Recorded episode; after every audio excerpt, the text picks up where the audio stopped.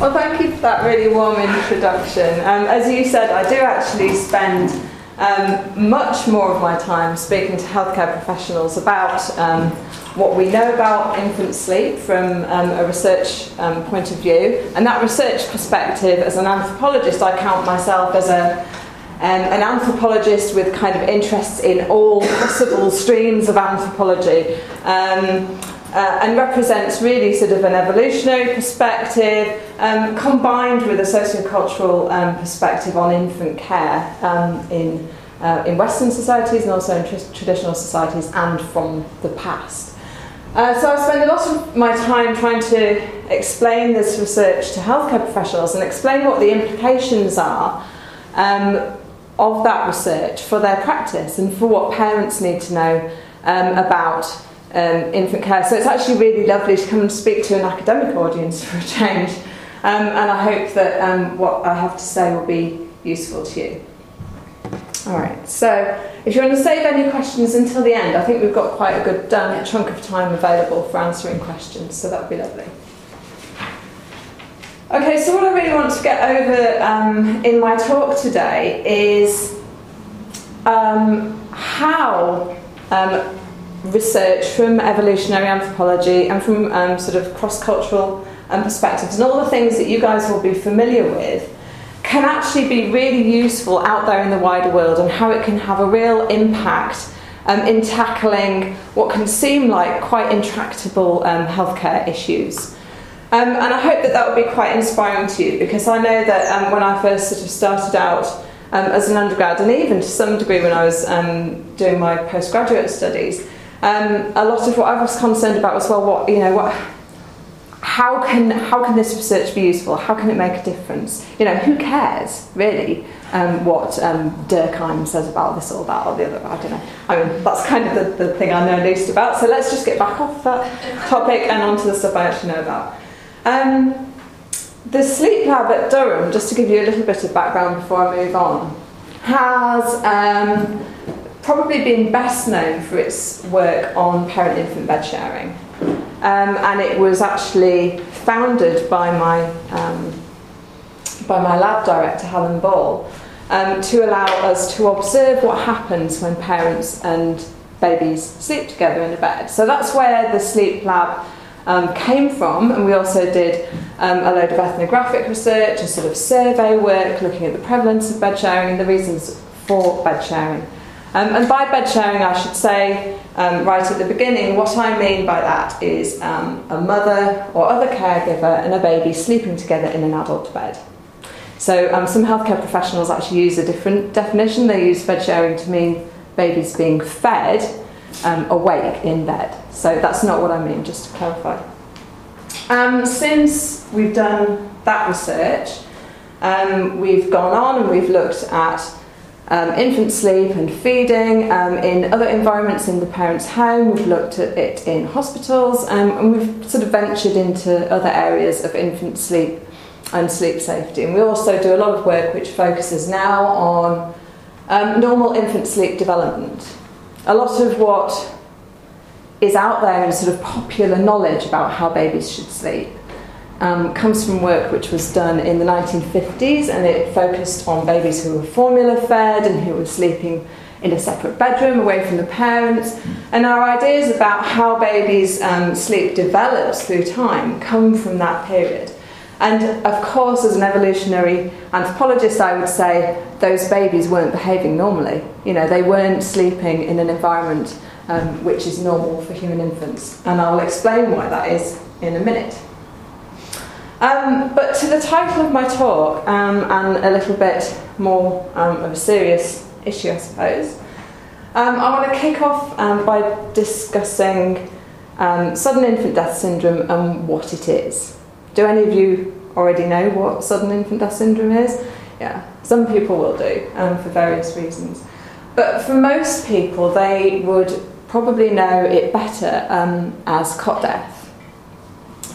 Um, and it's sudden infant death syndrome is um, a classification um, which really only um, was defined in 1965 um, in the International um, Classification of Diseases 8. um, when SIDS was designated for sudden infant death syndrome. And what that basically means is uh, when a baby dies, and with a post mortem and a comprehensive death scene investigation, no cause for that death can be found. Um, so it's distinct from other um, infant deaths, which might be designated sudden unexpected infant deaths, which can include deaths which occur due to, for example, suffocation, um, falls, accidents, um, other causes that can be identified.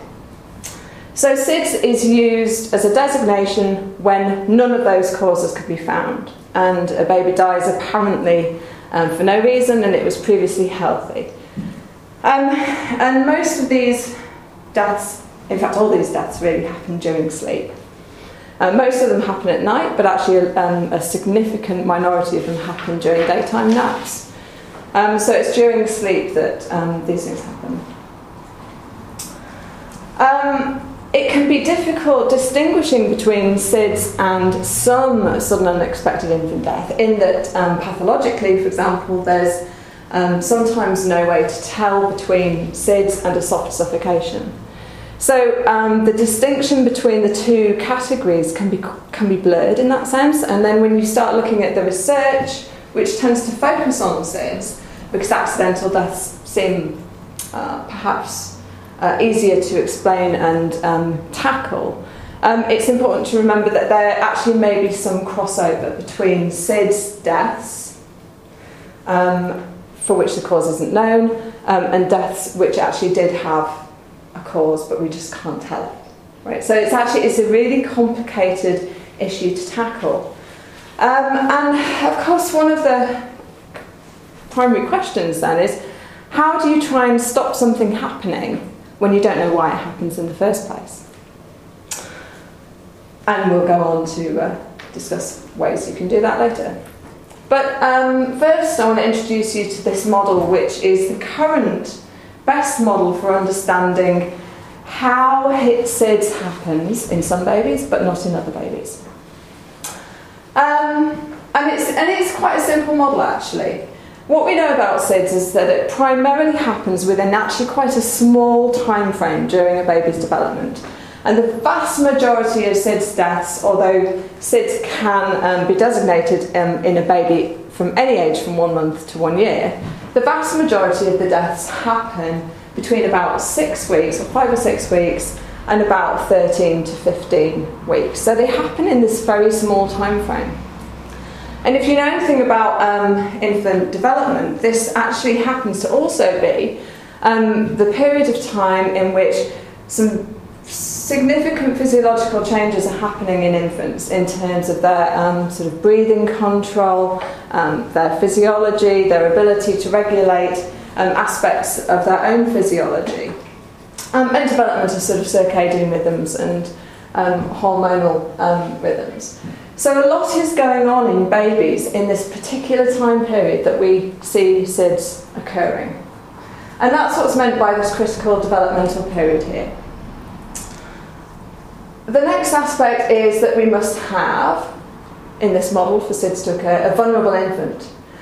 And there are several factors which have been identified um, which contribute to an infant being vulnerable as opposed to not vulnerable to SIDS. Um, males, babies, are more likely to die from, um, more likely to experience SIDS than uh, females. Premature babies. Um, and for example, um, exposure to cigarettes um, or alcohol prenatally.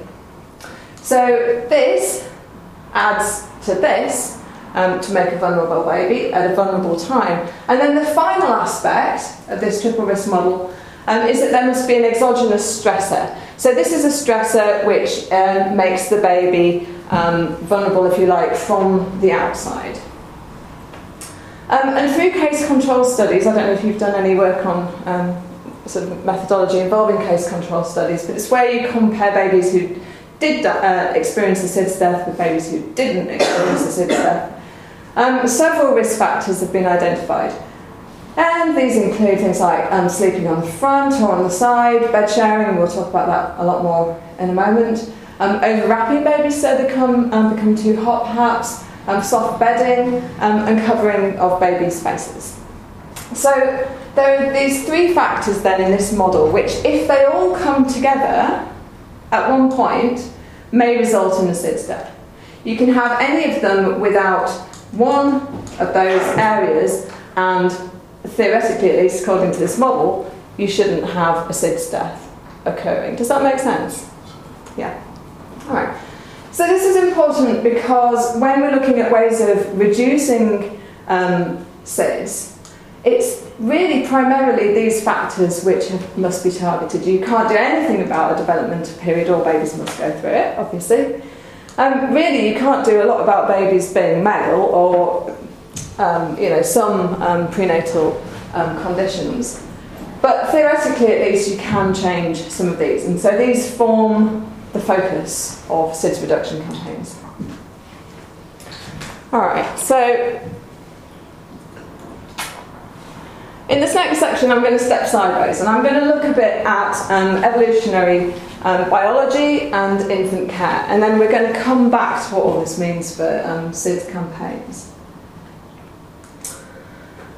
All right, so we need to think of babies um, as not just humans, but as members of the primate order um, and as mammals, as animals. What are babies like? If we look at them as we would look at any other animal, what can we tell about human infants? And what does this mean for the care that they expect?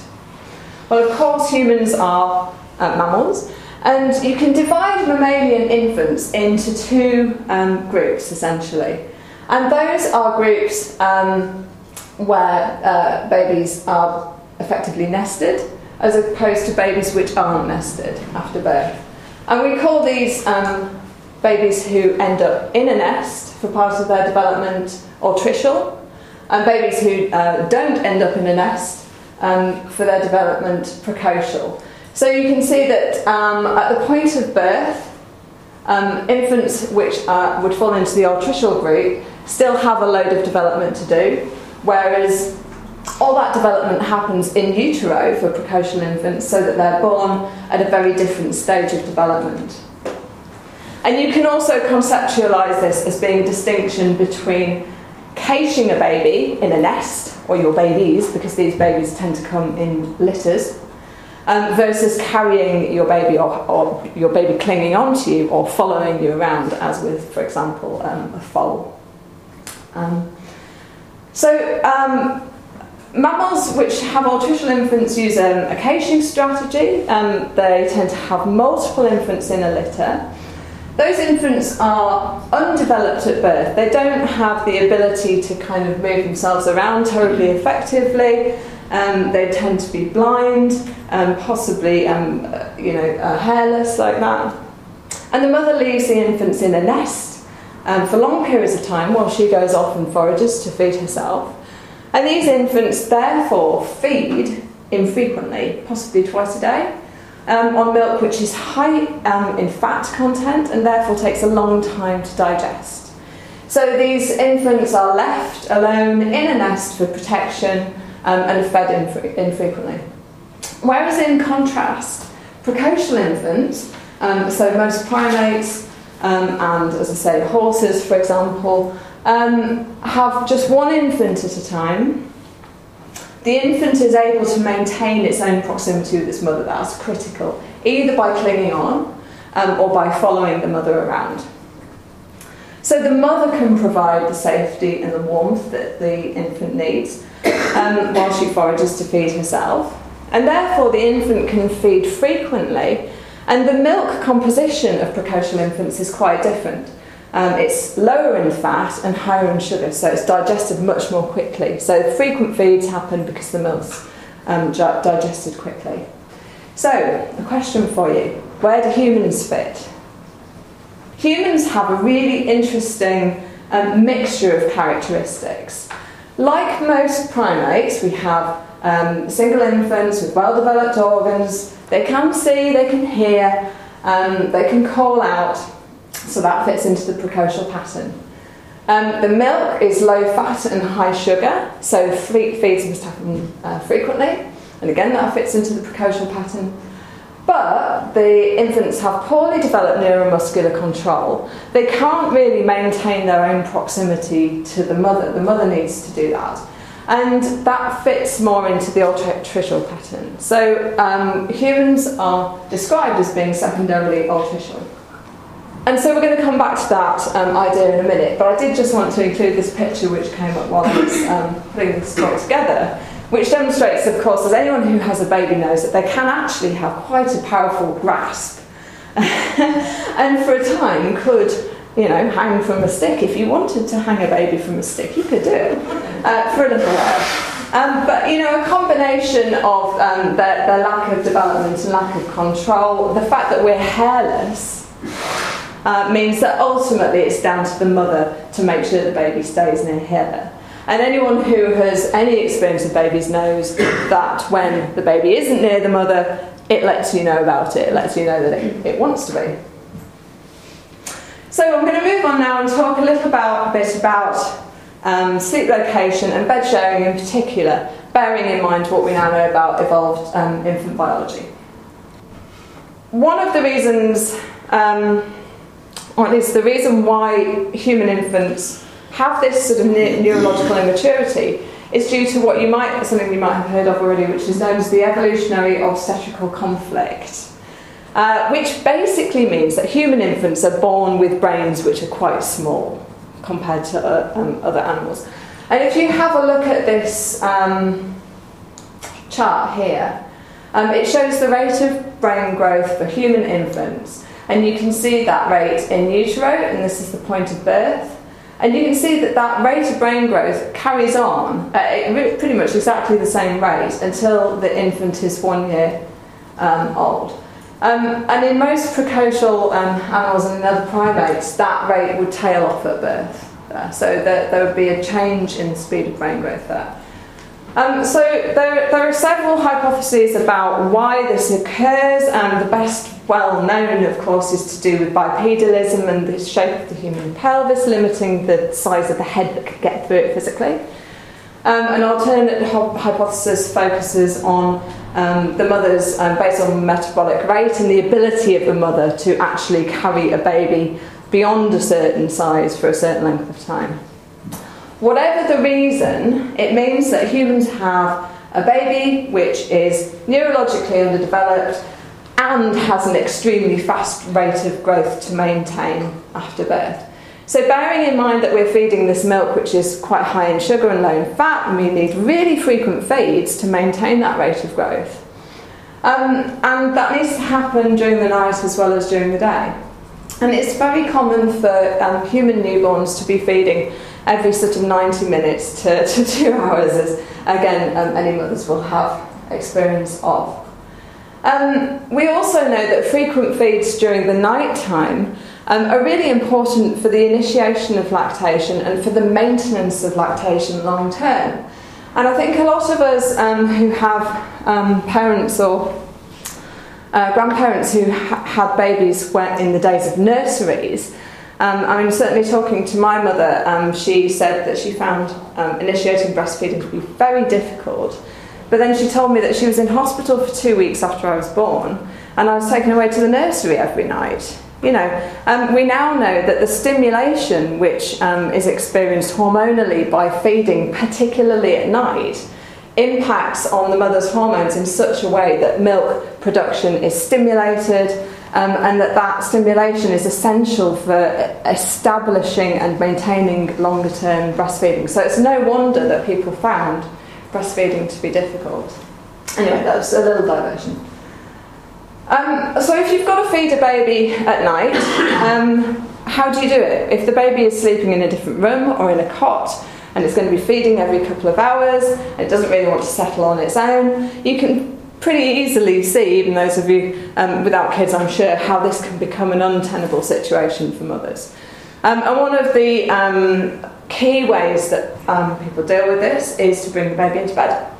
The baby's right next to you, um, the baby can feed um, uh, at will or as much as you like, and you don't have to keep getting out of bed all night. so the studies found, including studies that we've done in the lab, the NECOT trial that you mentioned earlier, that mums and babies who breast, uh, bed share at home breastfeed more and breastfeed for longer. Um, and this has been found in many studies across the world. Um, and it's, it's quite a well-known relationship. What we don't really know so well is what direction that relationship occurs in. Is it bedsharing that leads to breastfeeding or breastfeeding that leads to bedsharing? I think that there's a positive feedback loop and both um, make the other more likely. Um, but we also see um, that breastfeeding goes on for longer and mums and babies get um, more sleep when they're bed sharing. So there are lots of benefits. And um, as I mentioned earlier, some of the earliest work in the lab that we did um, demonstrated just how common um, adoption of a bed sharing strategy is.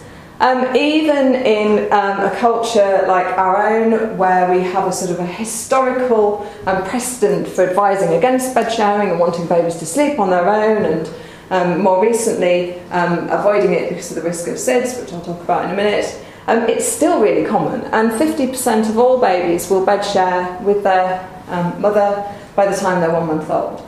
And that's actually an even bigger figure for breastfed babies, uh, where we see 75% um, sleeping with their mum at some point by the time they're one month old. Um, so it's an incredibly common um, behaviour, and again, this is something that is seen worldwide. There are studies from the States, Australia, New Zealand, um, South Africa, um, all over the Western world. We see these kinds of figures coming up.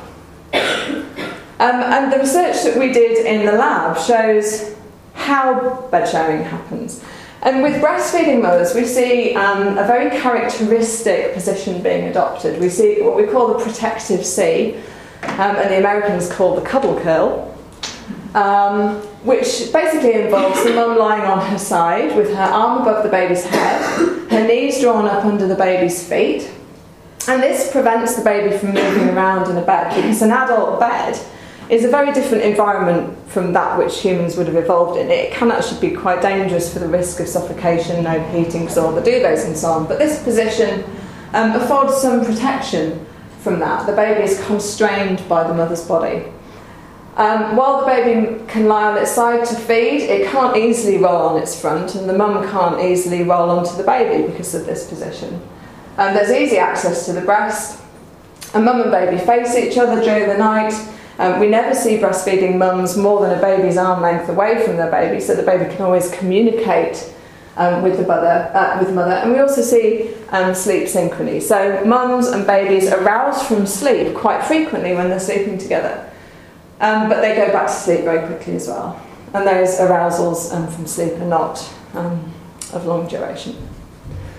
Um, and again, this has been um, seen in a couple of other studies done around the world. We've seen this position adopted in people in our lab, in um, parents' homes when we've taken cameras into their homes, and we've also seen it on the first night postnatally um, on a hospital ward, uh, even with first time mums. So, anyone who's breastfeeding um, and bed sharing, we can expect them to adopt this position. So, that's for breastfeeding mums. Um, as a side note, we did also look at some formula feeding mums in our study. Um, and we found that they, they slept quite differently with their babies. Uh, we were comparing bed sharing with um, cot sleeping, incidentally. And we found that the formula feeding mums were more likely to put their babies so their heads were up on the pillows face to face with the mum, which I suppose is a natural thing to do if you don't need that um, easy access to the breast. Um, they weren't likely to, as likely to curl around the baby like this. Um, they, um, they didn't face the baby as consistently throughout the night as our breastfeeding mums did.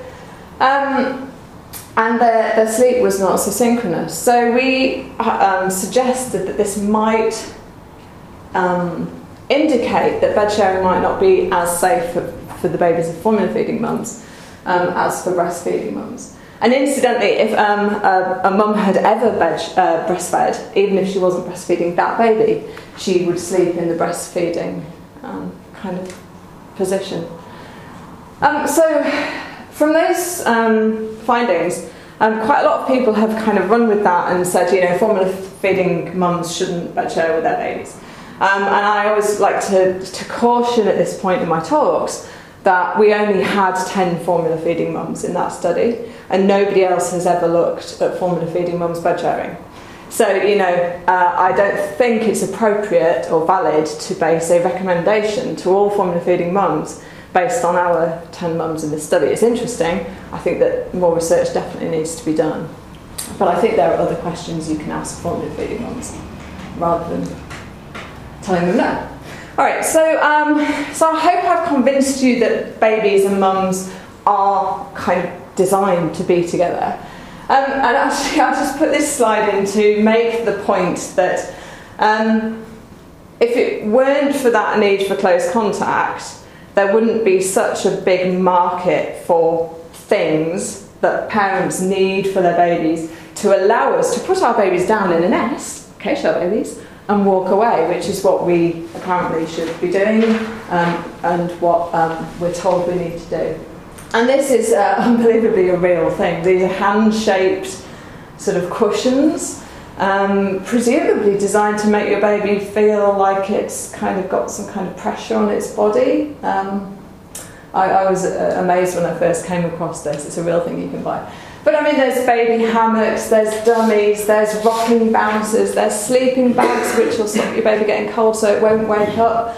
There's machines which make white noise and beating heart toys and medication and formula to stop your baby getting hungry in the night and bath time products with lavender and sleep training regimes written by people with absolutely no authority or uh, research experience whatsoever and books and CDs and everything, you know, and parents can spend thousands of pounds on um, products which they're told that they must have for their baby's uh, well-being and safety um, and um, are designed to make that baby happy to be left alone, which parents think that they need to do. They think they need their baby to be able to um, sleep independently. Um, but that's not the case for everybody. And to move on to another study that we um, did a couple of years ago, um, we looked at infant care practices in two different communities in one town. One of the questions we're often asked is about SIDS is, um, uh, you know, why, why are SIDS rates very different in different populations? And those populations are not necessarily um, spread over large ge- geographic areas, they can be different groups of people within the same geographic area. And so we looked at um, Asian families and white British families living in Bradford which I don't know if you know Bradford, but it's a little town up north, um, which is quite um, has quite a lot of deprived areas, um, quite high SID rates, um, and um, a very large Asian population. And within that population, the Asian families' babies have a four times lower SIDS risk than the white British babies. And yet they also, funnily enough, have a four times higher bed sharing rate. Um, their infant care practices are very um, dramatically different. Um, and what we found from our study is that South Asian families employ, employ what you might call proximal care strategies. So they um, keep babies in physical contact with the mother or um, another caregiver pretty much all the time. Um, they breastfeed um, as a norm and they, they breastfeed for quite a long period of time.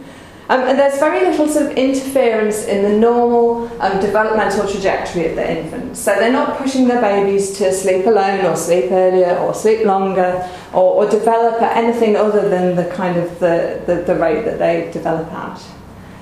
Whereas um, what we see with the British families is quite a different pattern of care. Um, so we see earlier cessation of breastfeeding, um, and we see a real emphasis on lone sleep and self-soothing.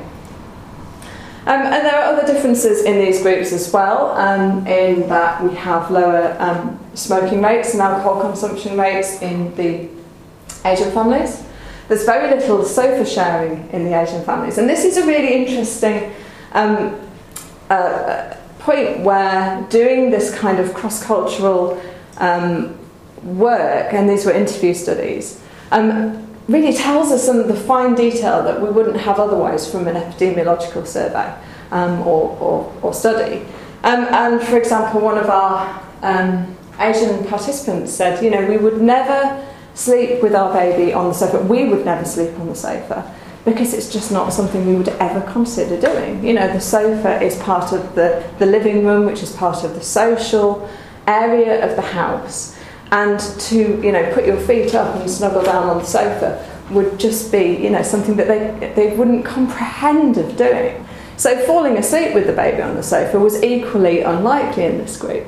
Um, and um, the sofa is one of the areas where um, and suffocations are most likely to happen with babies. So, you know, there's, there's these sort of small cultural um, differences that are very important in terms of the consequences for infant care um, and for SIDS, and we'll get back to that. So you might say that um, the, the Asian families are employing infant care strategies which are more congruent with the evolved needs um, of infants.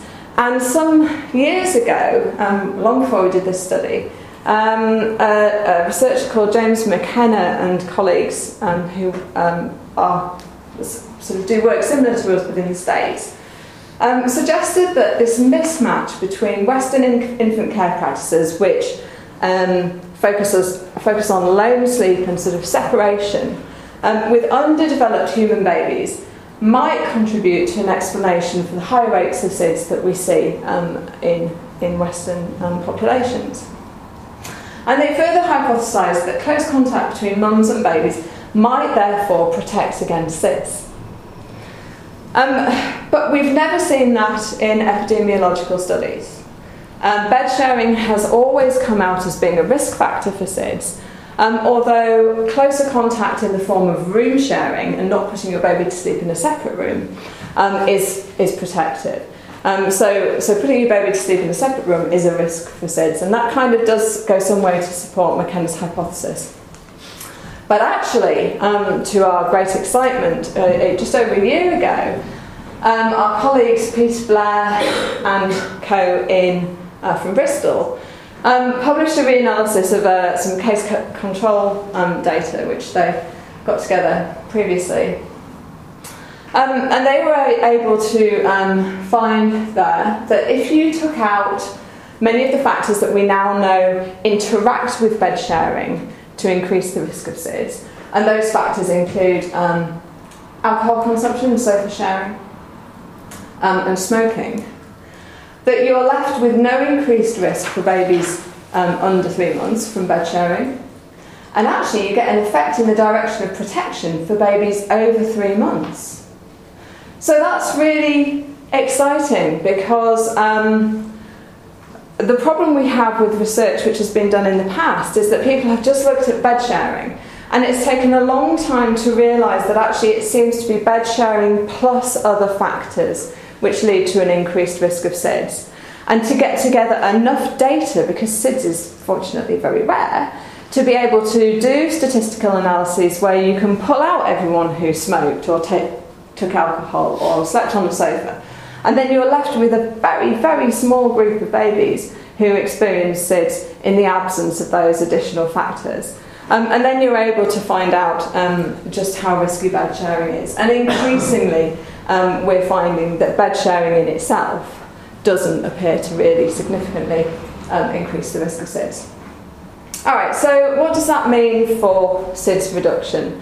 And this is the bit which really is of interest, I suppose, to people who are designing policy. So, safeguarding teams, um, health visitors, um, infant care, infant feeding teams, and so on and so forth. But this is a bit where I hope you will find um, it interesting to see how an evolutionary perspective can inform innovation. Um, so, the majority of the interventions that I'm going to talk to you about take into account this um, sort of evolutionary perspective. And we consider the biological needs of babies and cultural appropriateness. If you tell um, people whose um, cultural um, uh, approach to infant care is to keep their babies close, not to, they're going to, they're going to ignore it because it's not relevant to them. They don't think it's um, something that applies to them. Um, and we also consider parent infant trade offs so we can understand barriers to the implementation of traditional SIDS um, reduction approaches and, and offer new um, options to people. But first, um, this is the kind of, well, it's actually contemporary, but it's the kind of traditional approach to SIDS reduction. Um, and what you've got here, you'll remember from the triple risk um, model slide I showed, um, is basically um, the extrinsic um, risk factors which are being tackled. So these are what people consider to be modifiable risk factors, risk, risk factors which are amenable to change, that people can have some control over.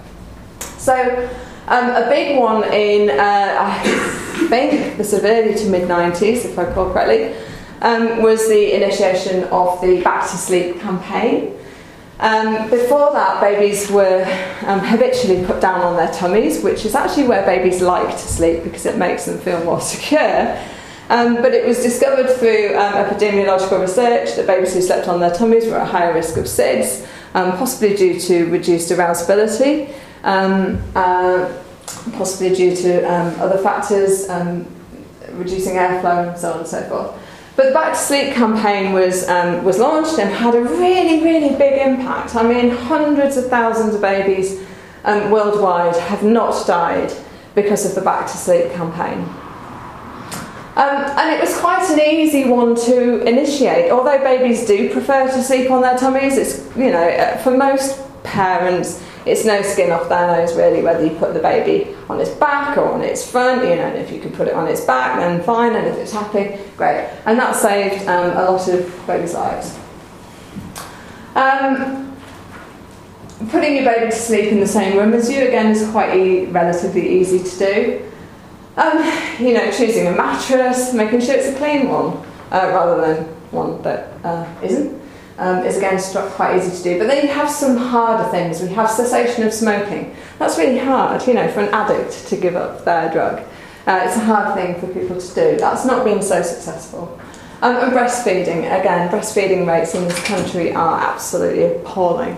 Um, and it's a very difficult thing to tackle. But anyway, these are all things which are modifiable risk factors. And this is a card which is produced by the Lullaby Trust, which is the UK's um, campaigning organisation for reducing SIDS. So it's fairly uh, straightforward. But with bed sharing, just telling people not to do it doesn't have any effect. So people have taken a different line. Um, so I'll just let, let, you have a look, at these for a minute. This um, is um, a roadside billboard from the States which says, Never sleep with your baby. Don't let me be the last doctor to see your baby. I do autopsies which is particularly delightful. Uh, this reads, for too many babies last year, this was their final resting place. I hope you can see okay though, it's an adult bed with a sort of a tombstone headboard. And this is from the UK, this is from Manchester.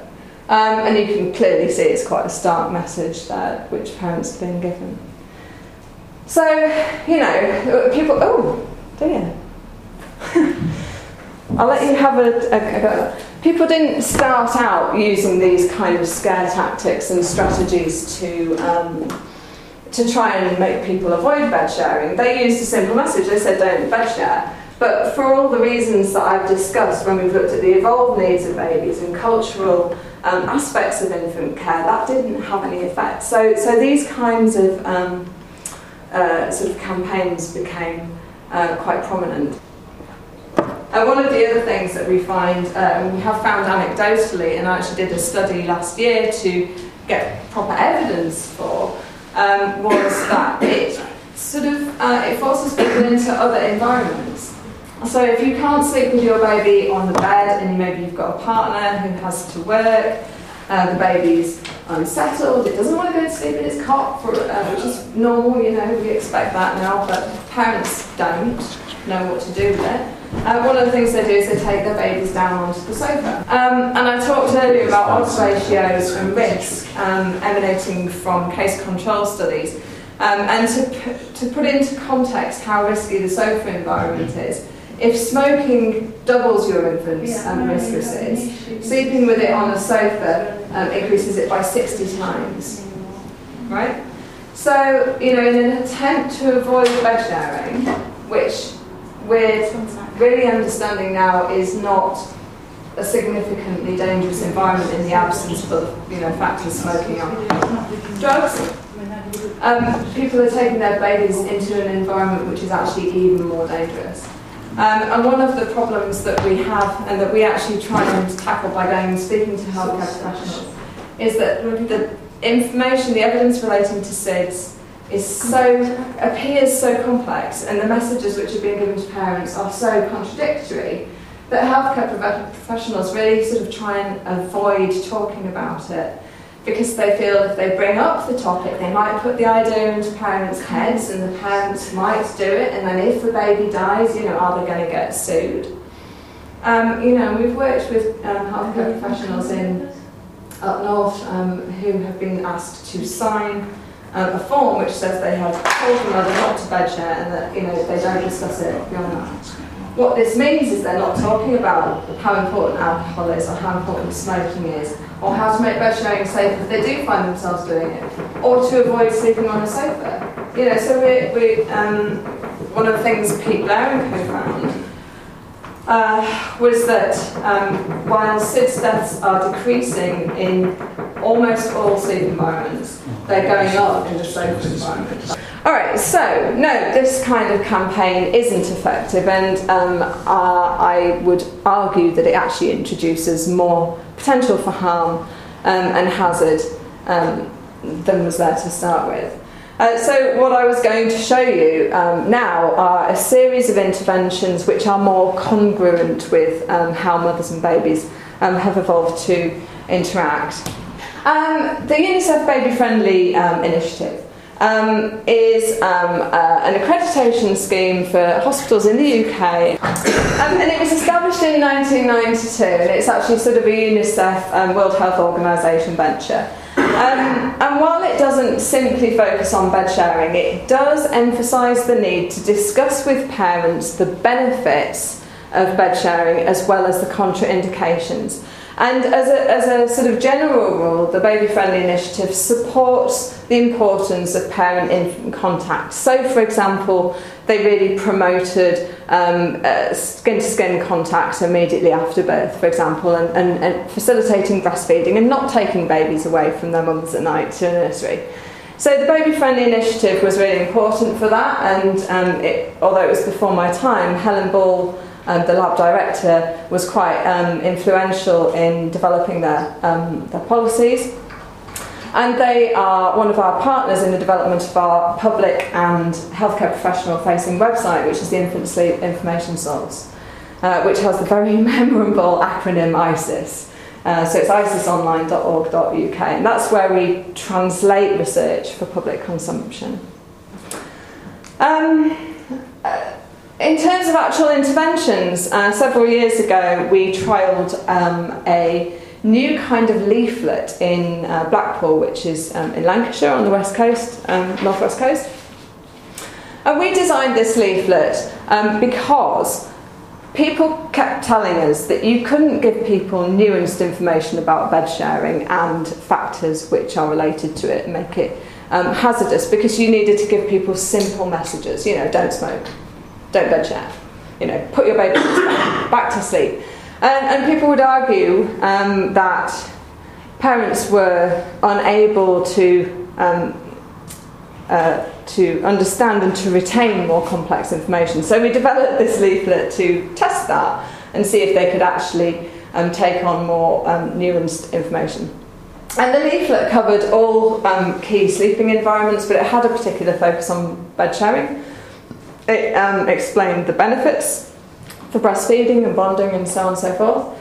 Um, it explained um, the potential risks. And it contained a simple checklist where people could ask themselves Did I smoke in pregnancy? Um, you know, uh, did I have a drink last night?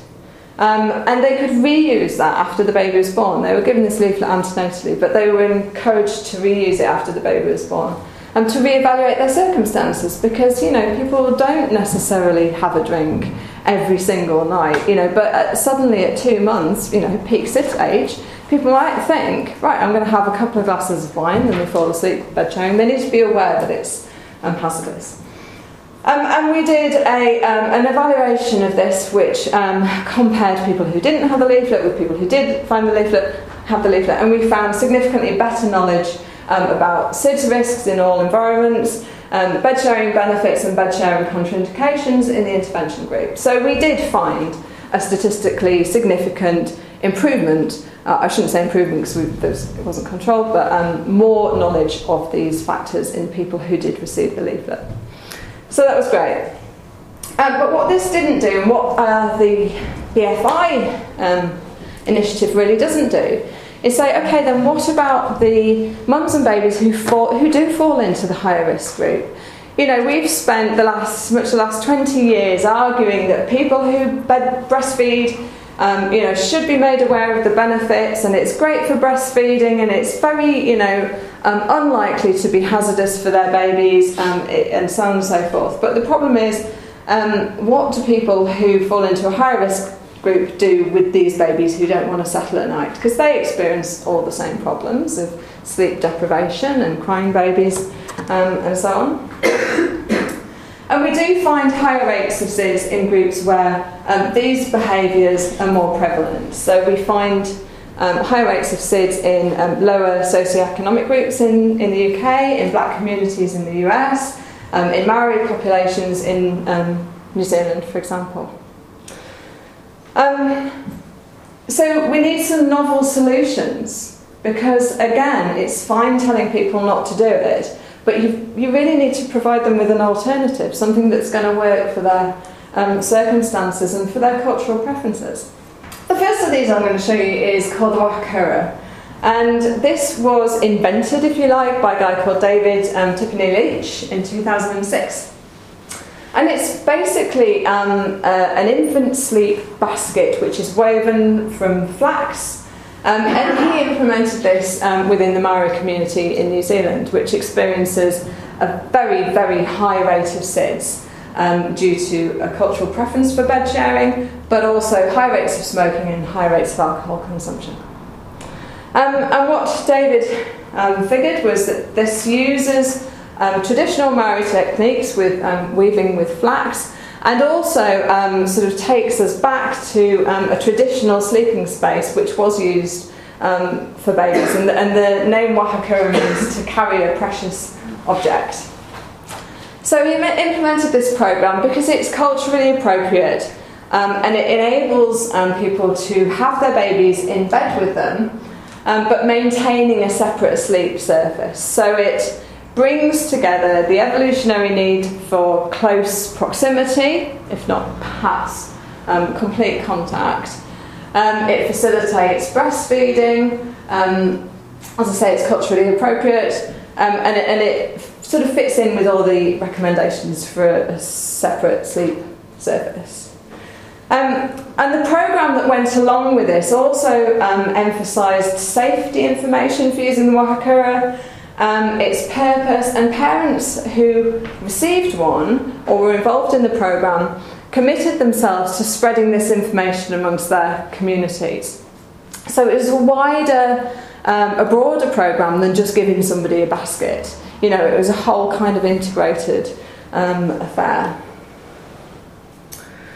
Um, but despite establishing training programs to teach people how to weave these and having groups of people weaving these um, baskets, um, they're extremely time costly to produce.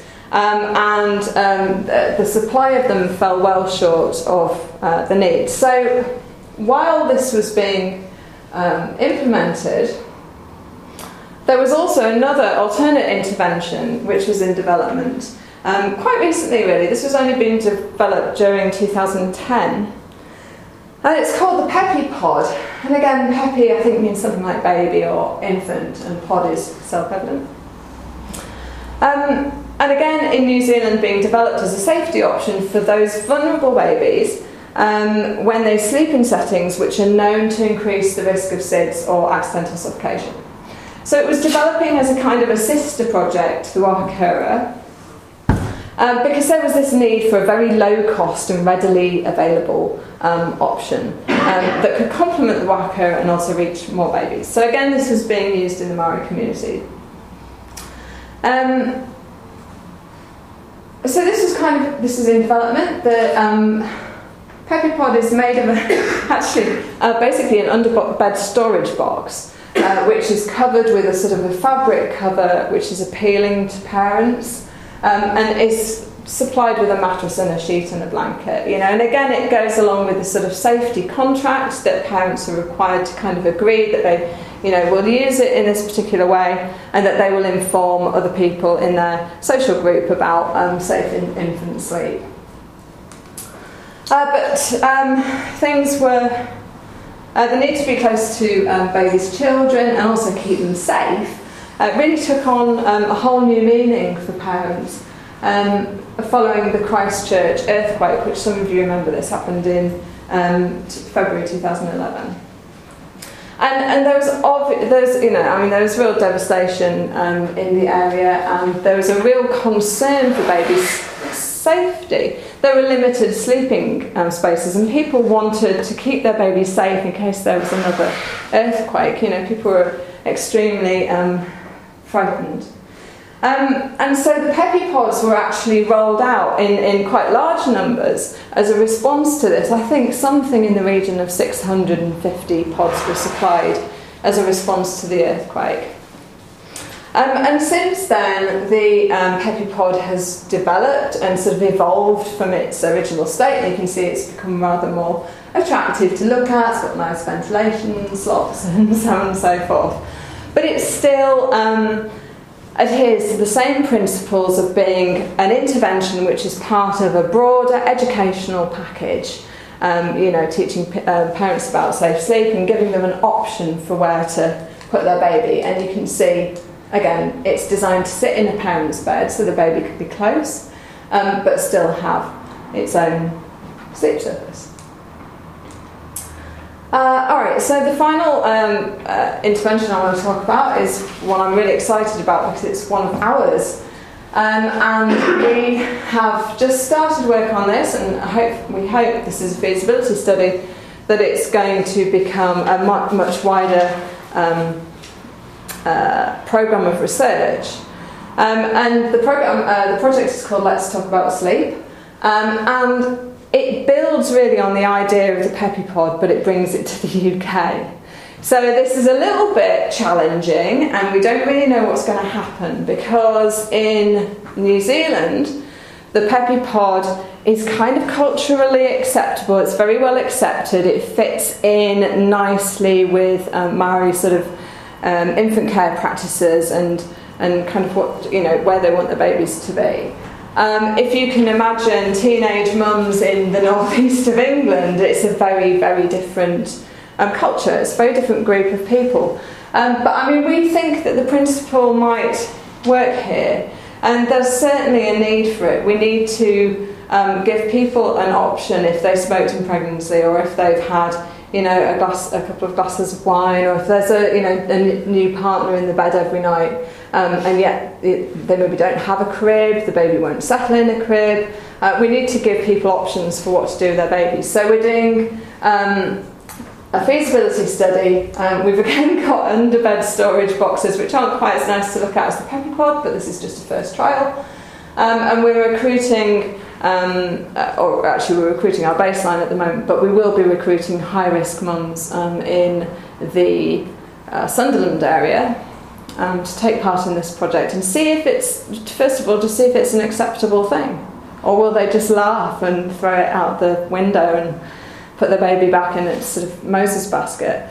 Uh, so that's where we're at with this. Um, like the Pepi Pod, um, there's an accompanying uh, sort of training program for healthcare professionals who are involved, um, and a leaflet which is a, a, an evolved kind of version of the, the one I showed you earlier. Uh, so I'm going to stop there. And um, I'm really hoping that um, in a few months' time that um, you'll be able to go on our website and you'll be able to find the results of this project because um, I'm hoping by then we'll be taking it further. All right, so questions.